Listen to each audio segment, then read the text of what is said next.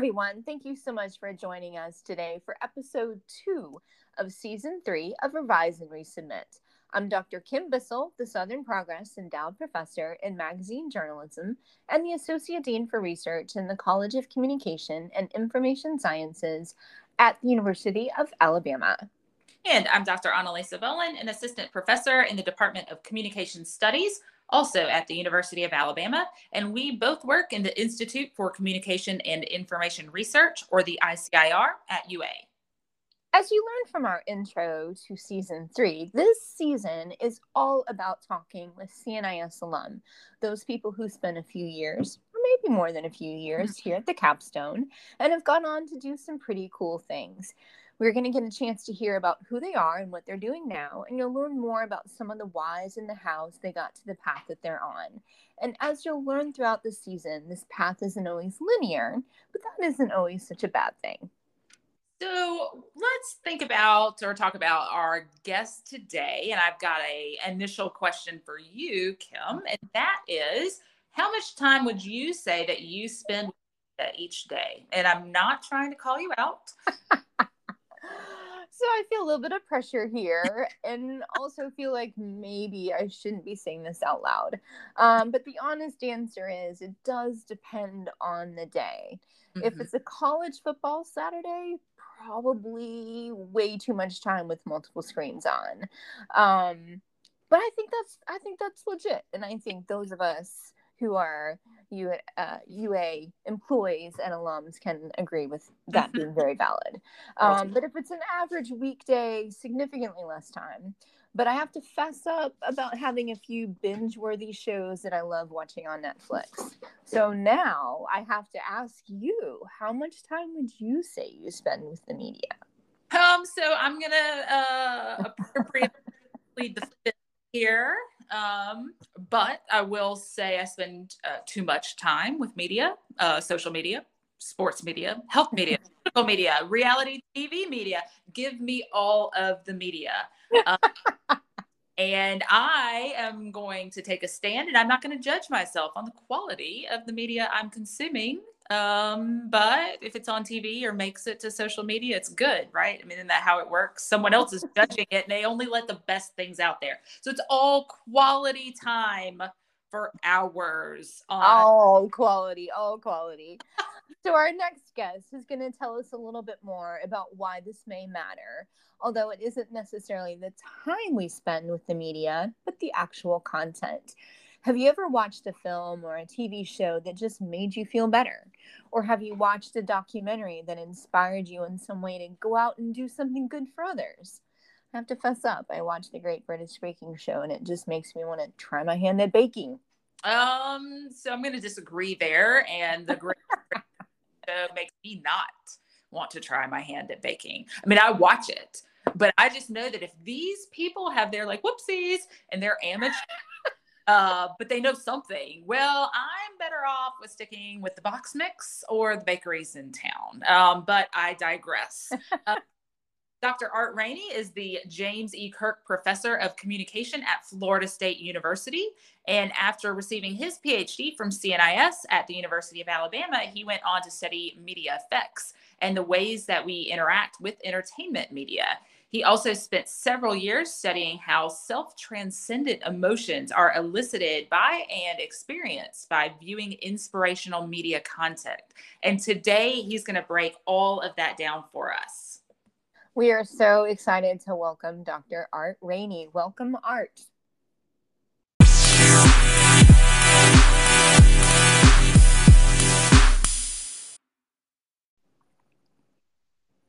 Thank you so much for joining us, Art. It is great to have you today. Thanks. It's great to, to be a part of this, and uh, thanks for asking me to join. Absolutely. Um, since you are not currently at the University of Alabama, we would like for you to give us some basic information about who you are and what you do. So, we're going to call this the rapid fire get to know you part of the podcast. Sounds great. All right. So, first, where are you from and where did you grow up? Well, I am actually from right there in Tuscaloosa. My father was a professor wow. uh, at the university for in the College of Engineering for 30 some odd years. So I was born in DCH and I am Oh a my Tuscal- Tuscaloosa County High grad. Tuscaloosa and the capstone. is uh, played a huge role in my upbringing. Cool. That's that's great. And second, where are you now? So now, uh, for the past 20 plus years, I've been in Tallahassee, Florida, as a faculty member at Florida State University in the School of Communication there. All right. And then were you at the University of Alabama, which I guess was birth? Yeah, uh, pretty much. Yeah. Not, well, really, nine months prior to birth. Uh, uh, yeah. no, So I was uh, an undergraduate there, actually, in the um, College of Communication. It was just communication at the time uh, in 1986. And I graduated with my BA there in 1990. And then I came back for my PhD starting in 94 and finished my PhD in 98. Cool. Wow. Wow. Well, you have a great history with UA then. Um, so what we would like to do is get um, a little bit more information about the the what you do part of it. But before we do, I have to ask. If you go onto Google and type in Art Raney, one of the first things that comes up is this Templeton Foundation grant that you received Yeah. where you studied self transcendent emotions. You're going to have to tell us more about this and what you found out over the three years of the project. Yeah, sure. Happy to.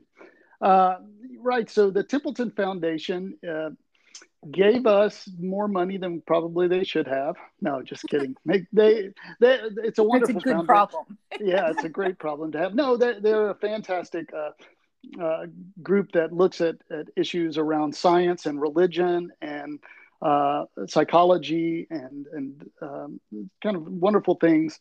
Uh, and what they uh, enabled us to do was really kind of for the first time look from a communication perspective at how media can influence uh, a lot of these virtuous thoughts and actions in people. So we were looking at how what people often refer to as inspiring films or inspirational uh, television shows or Mhm. online videos and things of that nature Mhm. how how these kind of representations of moral beauty and ki- random acts of kindness how that uh, exposure to that kind of uh, media content can make us better people can make us Wow. more uh, more helpful uh, can make us be more charitable can help us think about uh, the ways that we can uh, be better people and things of that nature so so yeah we uh, over three years we did uh, some content analyses we did some surveys and we did a lot of experimental research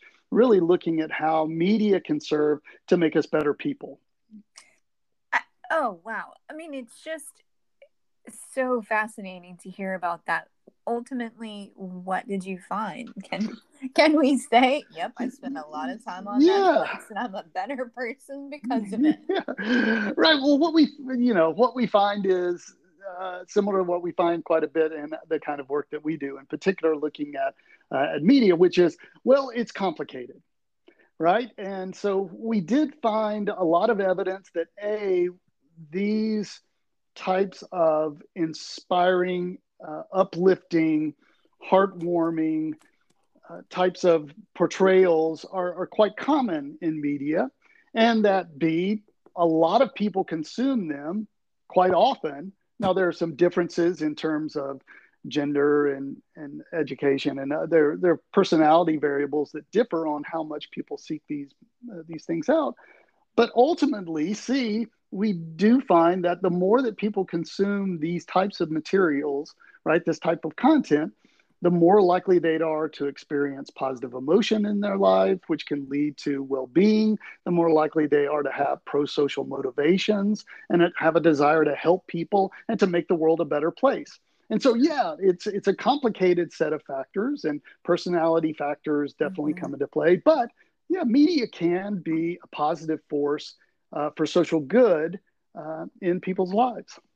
I, I was that it would just be very cut and dry. And when I see that, like you have spent 40 hours this on your I could say, well, I'm being better though. This is Absolutely, yes. I'm, I'm becoming a better human with all this time on my phone. It is it is virtue exercise that you're doing. A name for it. so I have to go back to what you said earlier, Art, about you know being born and bred in Tuscaloosa with Mm.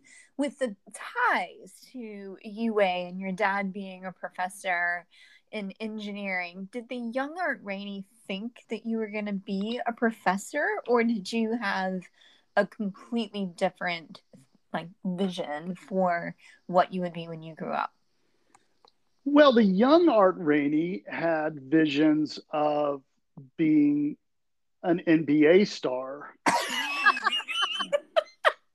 Uh, Wait a minute, you can still do I, that. uh, well, I, I, I hesitated to say it because I, the draft went by again a couple of weeks ago, and, and unfortunately, I yet again was not drafted in the first two rounds of the NBA draft. Um, so, with that career path a bit on hold still, uh, yeah, I, you know, I one of the first jobs, if if you can call it that, that I ever had was uh, working with my father in in his research lab. I helped him out uh, in when I was a junior in high school. He was doing some computer modeling of water systems across the United States and needed someone to do some computer uh, work for him and plot out these huge uh, computer uh, graphics of uh, of these water systems. And so he hired me to do that with him in the summer. And I, you know, the, I got the research bug. Uh, and he was a fantastic in, instructor as well. When I was a, an undergrad, I would uh, occasionally stop by uh, his office to say hi to him, but he would be lecturing, and I would, you know, kind of stand outside the door. And and just he was a, a wonderful uh, teacher as well. And so I felt like my skill sets were similar to his. And so, uh, yeah, early on, you know, junior high, high school, I began thinking that uh, an academic life might be something uh, that I would want to pursue. Probably not engineering, which is is is uh, exactly right. He he he he often kidded me that I went. You know, I chose the major that was the most different from uh, what he was doing, but uh, but yeah, I, I, I think early on, uh, uh, yeah, the desire to be uh, around kind of education, uh, higher education, was something that was was was a pull for me. And so, kind of following this, how did you come into communication and then how did you get even like even more specifically into the area of, of research that you're doing now Yeah, sure. Well, uh, I came into communication, you know, that that straight path uh, through pre med. Hmm, yeah Wow. that's, Wow. Right? It, isn't that that's the general path that most people take, right? NBA stars. Uh-huh. NBA. Well, that- well, when when the NBA was uh, was looking a little more pale in high school, uh, the idea was I would be the head of sports medicine at the Olympic Training Center in Colorado Springs, Colorado. That was the the, the job I had picked out for myself. So yeah, I started uh, as a pre med student at Alabama. Uh, and organic chemistry took care of that for me. i've heard that before yeah, exactly. Yes. yes. and and so I um, yeah I kind of wandered through a couple of different majors and uh, yeah took a, a public speaking class and uh, started thinking about journalism a little bit uh, and kind of wandered into the to Phifer Hall and kind of found my home. Um, yeah, and P, uh, PR is uh, the degree I ended up uh, completing, and um, yeah, that's kind of that's where the story all began. So, if you had to come up with a headline from Hmm. one of your more interesting findings, what would that headline be? Well, I think it would probably be, uh, um, you know, the question: Can media make us better people? Mhm. Yes. With yes. uh, right with uh, yes, but it's complicated. Okay, so You've elaborated on that um, in terms of the different factors that have mm-hmm. to be mm-hmm. considered in this bigger picture. Is this still the area um, that most of your work is being done? Have you um, ventured into other types of research in the communication field? Can you tell us just broadly a little bit more about that?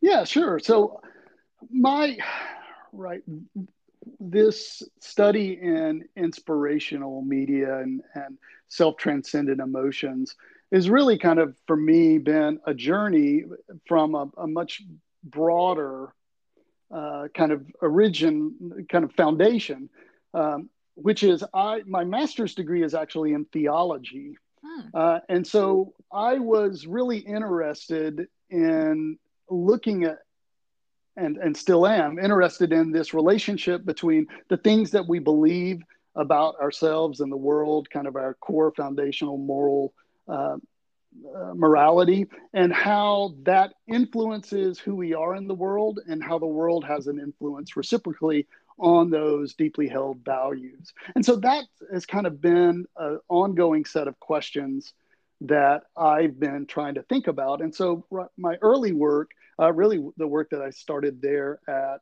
uh, Alabama in in the College of Communication and Information was focusing on morality and how mm. individuals' uh, perceptions of morality had an influence on the uh, the kind of entertainment that they sought out, uh, and how reciprocally, perhaps, consumption of that kind of entertainment shape has a, has a shaping influence on what we believe and think as uh, about issues of right and wrong uh, in the world today. And so that's that. Uh, so I've looked a lot at issues around uh, morality and media consumption, how how our moral values shape again what we seek out, how it shapes, and I've spent a lot of work uh, time looking at this, how it shapes how we interpret uh, media entertainment, and then again how it may have an influence uh, that those those in, entertainment experiences have may have an influence on our belief systems. And so, yeah, go ahead. Well, it's just and so at the heart of all of that for me has been uh, uh, in a study of entertainment, and I'm just really that that has been my uh, primary focus is really looking at entertainment and how that right has an influence on our thoughts and feelings and emotions and beliefs and things of that nature. So it seems like it's a lot of kind of uh, how how how consumption affects the individual and then how the individual then makes decisions based on that. Is there i'm trying to think about that the how okay i'll just ask. What is uh tell us a little bit about the application of your work. So is it is it mm-hmm. I, I, feel like i could i could seek out some self-help here. Um, continue on my quest to yeah. but i'm sure that your the application of your work goes beyond just kind of the the one individual Right. Yeah. Absolutely. And and we can we can talk offline if you need uh, some assistance with that. right. I think the, the, application of the work that that I'm doing, at least I, what I would like to think the application is, is both in in I I see. Right. The, the, the things in our environment have an influence on our well-being right? Whether it's the conversations we have with our family, whether it's the amount of time we spend exercising, right? It's the things we fill our life with have an influence on our well-being, and that, of course, well-being is a is a, a concern for educators. It's a concern for health professionals. It's a concern for psychologists. It's a concern for uh, right, right, for all of us. And so, I, I think one of the things I've been trying to work on and figure out is how what role does media play in this overall sense of well-being that we experience and so because of that there are applications for health professionals right i think there's there's there are applications for educators in developing mm-hmm. media literacy campaigns in particular for kids and how uh, we can help kids learn to utilize media not just consume media but in construction to help them figure out who they are. All right, Art. So I, I have to ask this question because as we sort of think about um, the role of media in our lives, especially now, um, and the way that we can have access to so much media, what you've been talking about up to this point is really the content, how exposure to specific types of content can, and I'm I'm totally breaking this down. Um, but help us be better humans. When I'm what I'm wondering is what about the time you know and when you think about and this can just be based on you know your observation of doing all this type of work for over two decades you know when you think about family dynamics and interpersonal dynamics and things like that it seems like we spend a lot of time with media but it may not necessarily be the media um, that's going to help us be better humans. So, have you, is that something that you've studied? How does that factor in just in terms of like that time function? Yeah, well, so I haven't studied specifically looking at media use in terms of time that much. I'll just be honest with you. But overall, I mean, what we, what I think the research that I've been involved in points to is that media can be used for quite intentional purposes. And I think one of the things that at least seems to happen when we consume so much media is that we fall back on it as either a, uh, you know, a, a, a companion, mm-hmm. Uh, mm-hmm. A, to, to, to, to kind of let time slide by, that we use it in fairly passive ways. And of course, media content can have unintentional effects, both positive and negative, on us. And so I think what I, my interest is and my encouragement for, you know, for lack of a better example, my own kids who are now uh, in their mid 20s has always been to utilize media, but do so for specific purposes, right? Mm-hmm. Them uh, in, to, to, use media content intentionally, whatever that content may be. Uh, and so I think, uh, right, we do use a lot of media, and, and, time spent with media has never been at a higher number for people in the U.S. Mm-hmm. Uh, my hope is that as we're using more media, that we'll use that we use media more intentionally uh, yeah. for purposes. So um, I'm going to switch gears a little bit, um, but you know, say in the realm of higher education, does your scholarship make it into the classes you teach, and how so? Yeah, it does. Uh, so many of the classes that I teach are on uh, media effect, mm-hmm. right, or on entertainment, mm-hmm. uh, or basic uh, uh, communication theory and so some of my readings or uh, I try not to be I try not to be that uh, uh, faculty member who makes you read all of stuff, right? Um, but but uh, when when appropriate, my readings uh, are, have been a part of my classes. Uh, but I'm much more interested in because I think I, have been really privileged to to work with a lot of people who are a lot smarter than me and better writers. Related works, right, of, of, colleagues of mine at other universities uh, who are writing on similar issues, uh, and and I try to I try to pump up their work more so. uh, because I figure the students hear me yammering on every week in class. They don't hear me yammer on and before that much. And also read this work that I've published. yeah, exactly right. So, when you consider your professional career, is there something that you're particularly proud of? Yeah, well, we were talking a little bit about the the Templeton grant early on, mm-hmm. and and I'm, I'm I am really proud of that work, and and not so much for myself, but because a it I was able to work on that project with a lot of fantastic colleagues at different universities, some of whom were uh, just starting their career.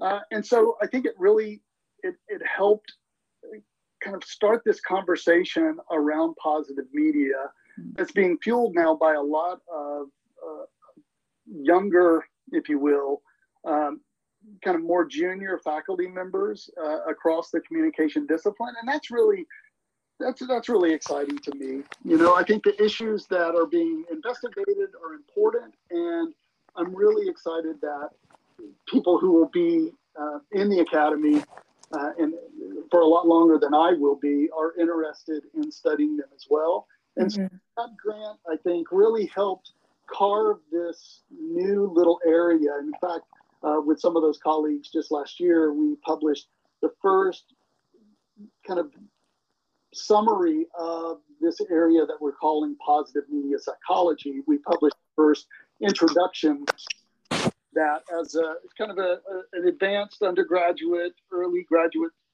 student kind of textbook hmm. uh, that introduces, kind of gives a summary of these various areas that we've been working in, that also other people have been working in, in children's media, in uh, uh, entertainment, education, uh, in these various areas that have looked at how media can be used for positive social good. Uh, and if we kind of pulled it all together in that, uh, and so in that in that introductory uh, textbook, and I think it's helping to, to kind of shape this sub discipline of positive media psychology, and that that to be a part of that with such great other uh, people has been really fulfilling and exciting to me. So I'm gonna I'm gonna shift gears slightly. Um, in, in a career that that lasts, I mean, my goodness, even three years, but definitely one that that spans decades. Um, we we know um, that you will have had experience with revising and resubmitting and persisting um, through your work. Can you tell us a little bit about your experience with that kind of persistence in finding, creating new knowledge? Absolutely. Well, and and you're right. This is, um, you know, I'm I'm at the beginning of near, but I'm in my third decade in this uh, career, and, and you should know that I get rejections all the time from journals. You know, it doesn't stop, and and it doesn't stop. Doesn't stop. we uh, and so so yeah, I think one of the things that I have come to understand and appreciate and uh, rue at the same time about this uh, about this career path is that we're always being evaluated. Mm. You know, it's it's nonstop process, whether it's the lecture that you just gave or your year's worth of uh, work that your you know the dean is looking at or you know awards committees or tenure committees you know it's a it's it's a never ending cycle of being evaluated by someone and and so yeah there has to be at least i've found from myself this this place to to be okay with failure mm. right and because because that that evaluation is never ending and and so yeah persisting in that belief that okay i think i have something meaningful to add to this ongoing intellectual conversation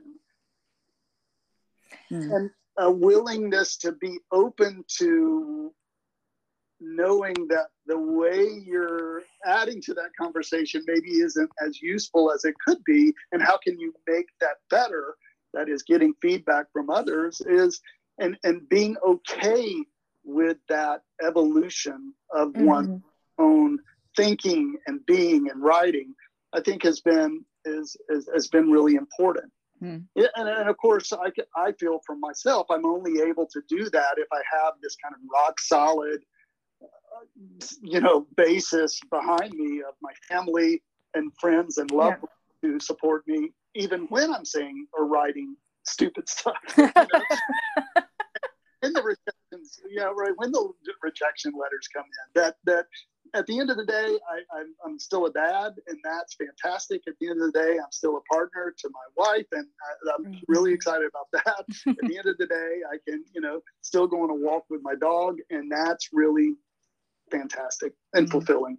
And so having that foundation for me as, as kind of a buffer against the right the rejection mm, yeah. helps yeah. helps me helps me to persist i think well and i think it's also a really good reminder that we are not alone in it. You know i think sometimes it's so easy to get bogged down and when we get the rejection letters and as you noted we all get them. Um, it's very disheartening. It can you know break our spirits a little bit but um, you know maybe not in the moment. We would, don't think that it's happening across the board but it's certainly a good reminder um, so i feel like we're shifting gears on you all over because there's so many questions to ask. Um, but one um, that I really wanted to ask you today specifically when you were here at the University of Alabama, I know you had the opportunity to kind of overlap with uh, Dr. Jennings Bryant when he was here as well. Uh, do you have a great Jennings story, or do you have, um, did you take a class from him that you thought was particularly great? And any great story that you want to share with our listeners? Well, uh, uh, Jennings was my mentor. Uh, I, I came to the university uh, mainly because of him. Hmm. Uh, and I was very fortunate to, um, to work with Jennings as a research assistant, to be a student in his class, uh, and then to be a co-author with him and transition into a, to being a friend of his. And career and life are, um, uh, yeah, I, I, cannot begin to describe uh, how immense that impact has been. Uh, the one story that just comes to mind because it's just prototypical Jennings is is has nothing to do with my career. It's my son was born uh, when I was uh, starting my dissertation uh, at Alabama, um, and the first person who was not a family member that showed up at my house shortly after we returned from the hospital was Jennings Bryant, hmm. smiling ear to ear with this huge basket of treats and goodies, uh, and just overjoyed at my joy of welcoming my son into the world. And that's just who he was as a, a scholar, as a mentor, as a friend. Incredibly Recording in progress. Incredibly giving, uh, and um, yeah, I the, the the I miss him so mm, much. Yeah. yeah. Still today. Yeah. Well, I do appreciate you sharing that with us. Um, as I told you before, one of the things that we hope to do as we spoke with um, former students here at UA and alum of the PhD program. Um, we were hoping to also get a little bit of um, everyone's experiences with Jennings so that we can continue to celebrate all that he's done for the college.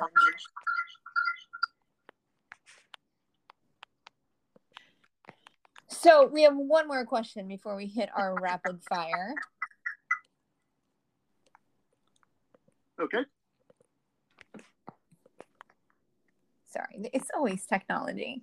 Um, for our listeners who are newer to academia and newer to communication research, um, and, and you've hit on this a little bit about your support system, but I know that it can be tough to be motivated. And you talked about the persistence sorry, I keep hitting buttons. Uh, you talked about the persistence um, that you had to have through the revise and resubmit process. Um, but a lot of what we do, I mean, it's it's not just showing up to teach a class or do some writing there's some minutia and and there are a lot of things that at times seem difficult to push through. So what do you do during those times um, to to stay motivated? Yeah there is uh, there there is a lot of minutia that we push through. Administrivia. Uh, yes. Yeah.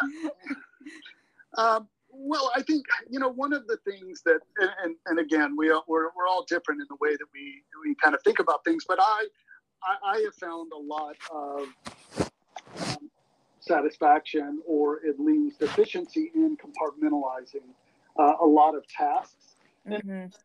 Be a pretty task-oriented person, and so when it comes to those minutia and the grind, it's just knowing that okay, I'm going to place this goal on today, right? I'm going to get to this point today, and then I'm going to be done with it, right? And then yeah.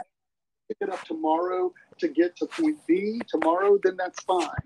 But it's uh, for me, it's it's trying to keep those very even the ones that we try to that we dread keeping them compartmentalized to the extent where I know that it's an accomplishable task at for a particular, a particular period of time that I can then, once completed, reward myself with something that I do enjoy, hmm. right, and move on to mm-hmm. something else. Mm-hmm. And so, mm-hmm. for me, that's uh, that that's a big part of kind of pushing through, but it's also reflecting on kind of the, the larger issues and the, the, the, the, the broader academic community that we find ourselves in and trying to take time and realize, you know, we read these great works from decades gone by, scholars who we admire, and and to reflect that, wait a minute, it's we are privileged to be in that ongoing intellectual conversation about, for us, communication as a process.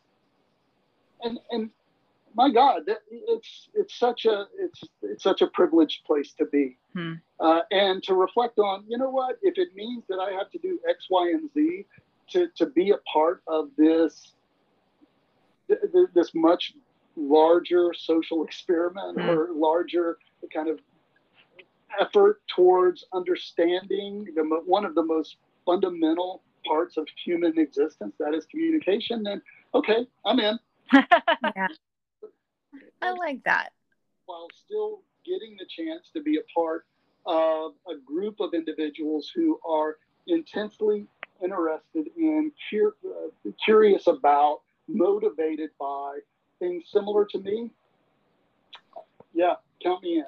Yeah, that's awesome. Yeah. So we're going to um, wrap up in a similar way that we started with a couple of rapid fire questions.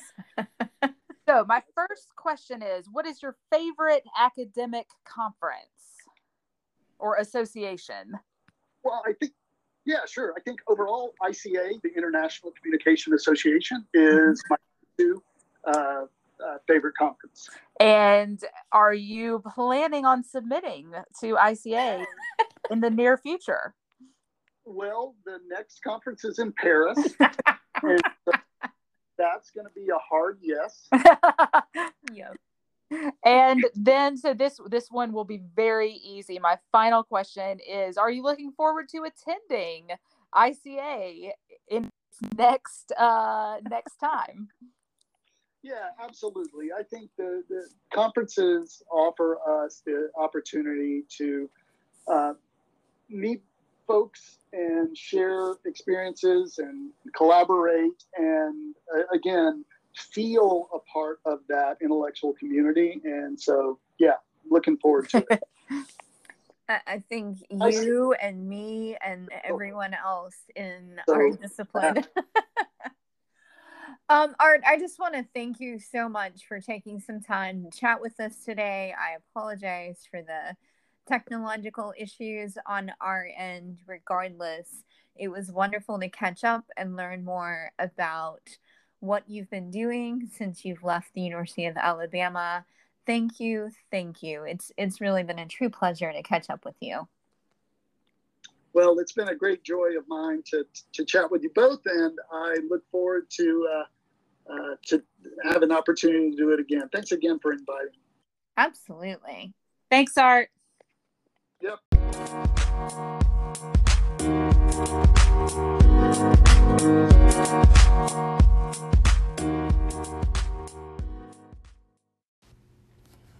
Thank you all so much for hanging in there with us as we had this really fantastic conversation with Dr. Art Raney with all the technological difficulties. It's always technology, isn't it? Um, but despite that, I hope you got a lot of takeaways from this one. This was so much fun to record. Um, next week, teaser alert, we're going to be speaking to someone who actually has a connection to Art Raney. You'll have to tune in next week to figure out what that connection is. But next week, we speak with Dr. Andrew Dunn, who's an associate professor and chair of media and communication at East Tennessee State University. So our conversations continue with these great C&IS alum. Please join us next week.